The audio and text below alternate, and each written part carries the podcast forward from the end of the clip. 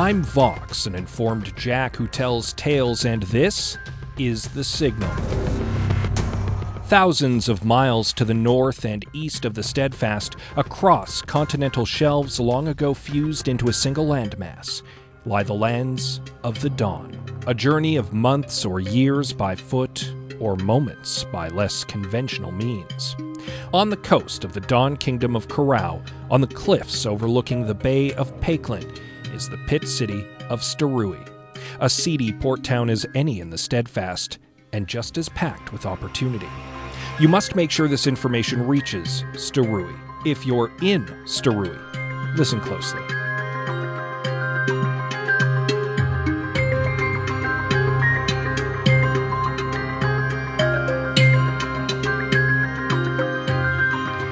Our first tale begins not in Starui, but in Majame, the queendom of the Urail. The Urail are a non human people who live in the southern expanse of the lands of the dawn. They are a civilized, social, and surprisingly artistic people.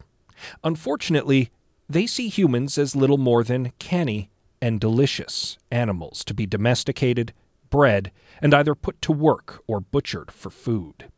They look upon their neighbors, nations of humans, as a distasteful farce, a facsimile of their own advancement by violent, wild animals who neither understand nor appreciate civilization. In their own lands, they maintain herds of humans, long since degenerated to a primal state, but are always on the lookout for ways to replenish their stock and keep the human gene pools from stagnating. Raiding the neighboring territories has grown dangerous, so they've often turned to unconventional means. And while no self respecting Urail would ever stoop to dealing with animals like humans, they're more than happy to deal with other visitants and outsiders who move among humanity. And there are many unscrupulous beings who've seen the opportunity at their fingertips. One enterprising Vargellan named Tsilai has seen that opportunity. The Vargellan has worked with greedy and ruthless humans and non humans alike to create a trade network based out of Starui. On the surface, the Tsilai Trading Company seems to deal in exotic spices and goods, but the real wealth comes from one particular cargo human cargo.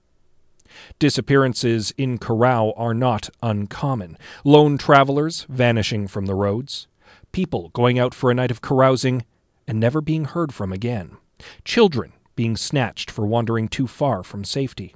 Most of these kidnappings end with the victim stripped of belongings, bound, tagged, and stored in a secret hold in one of the purple painted boats of the Tsilai Trading Company. If the boat has no humans working on deck, you can be assured they make a secret stop to trade with the Urail. It's an open secret that someone in Starui is trading humans to the Urail. Indeed, it's not unheard of to find an item, weapon, or bit of clothing for resale in the undermarkets which is recognizable as belonging to someone who's vanished. However, no one has been able to prove definitively that it's Tsilai.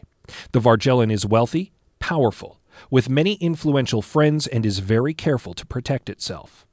But if solid, undeniable proof could be found, Tsilai could potentially be exposed. And trade in humans to the Urail is the kind of crime very few would stick their necks out to protect the Vargellan from. Remember the purple boats, Numenera hunters, and beware traveling alone.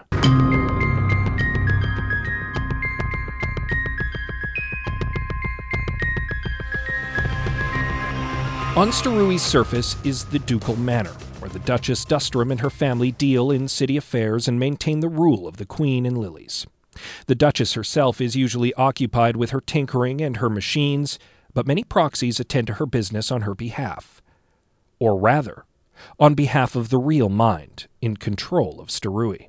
Roaming in the manor grounds, one might run across the Duchess's ward, an outgoing and inquisitive eight year old boy named Alakai.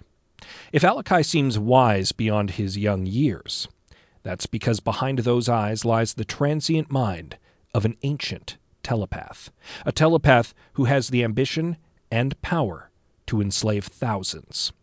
For the most part, Alakai currently lurks around the ducal court, having enslaved the minds of both the Duchess and most of her ministers. For now, he protects himself, consolidates his power over the city, and bides his time. For the machine the Duchess has been tinkering with is a powerful telepathic amplifier, one which will allow Alakai to touch the minds of everyone for hundreds of miles in every direction.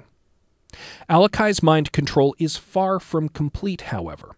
He can directly control only a handful of people at once, but anyone affected by his power is left with suggestions on actions he wants undertaken and an unshakable loyalty to him. A few people have wills potent or alien enough that his mind control has no effect on them. Likewise, his power seems to be ineffective against other telepaths of sufficient skill. Already laws have begun to appear in Starui that curb the rights of telepaths so Alakai can flush out potential enemies. It hasn't yet reached the level of full persecution, but give it time. Alakai fears death. He long ago fled his original body and has no intention of this one being his last. However, it takes time for him to shift his consciousness fully into a suitable host. If someone could bring themselves to attack an eight year old child, the ancient telepathic parasite would be unable to flee. This is not to say he is defenseless or that he doesn't have many, many willing defenders. The situation is not totally hopeless, though. There are a handful of former court appointees who've mysteriously lost their positions in recent years a captain of the Ducal Guard, a minister of records, and a senior advisor. All were ousted for resisting Alakai's control.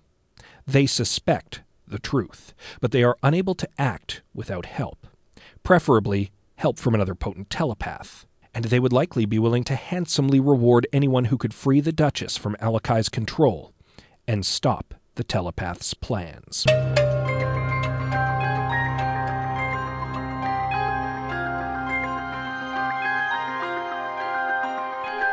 There are other rumors in Starui. Lately, the octopi living in the Bay of Peklin have been making forays into the subterranean harbors of the city. They've been spotted by keen eyed observers, but as yet, they have not done anything hostile or suspicious. Are these scouts? Is something afoot under the bay. In one of the old pipes in the lower part of Starui's pit lives a woman named Everus. She breeds a symbiotic extraterrestrial bacteria, which can enhance the strength or reflexes of those who become willing hosts, assuming their body doesn't reject them. She is willing to trade for injections, but her price is steep. People in Sterui don't approach the Shambler, when it walks the winding street at night, ducking into doorways to give it clearance to pass. No one knows where the shambler lurks during the day. If you dare to approach, the shambler will give you a dark omen of the future.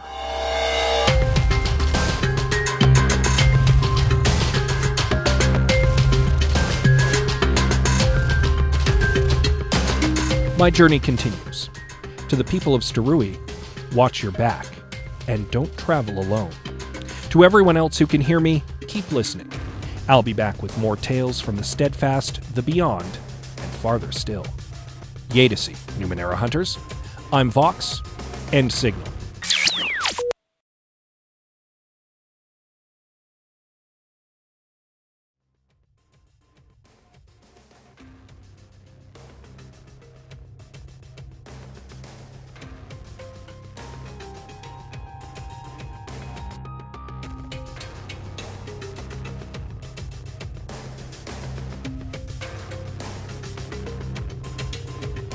Numenera is a role playing game written and designed by Monte Cook.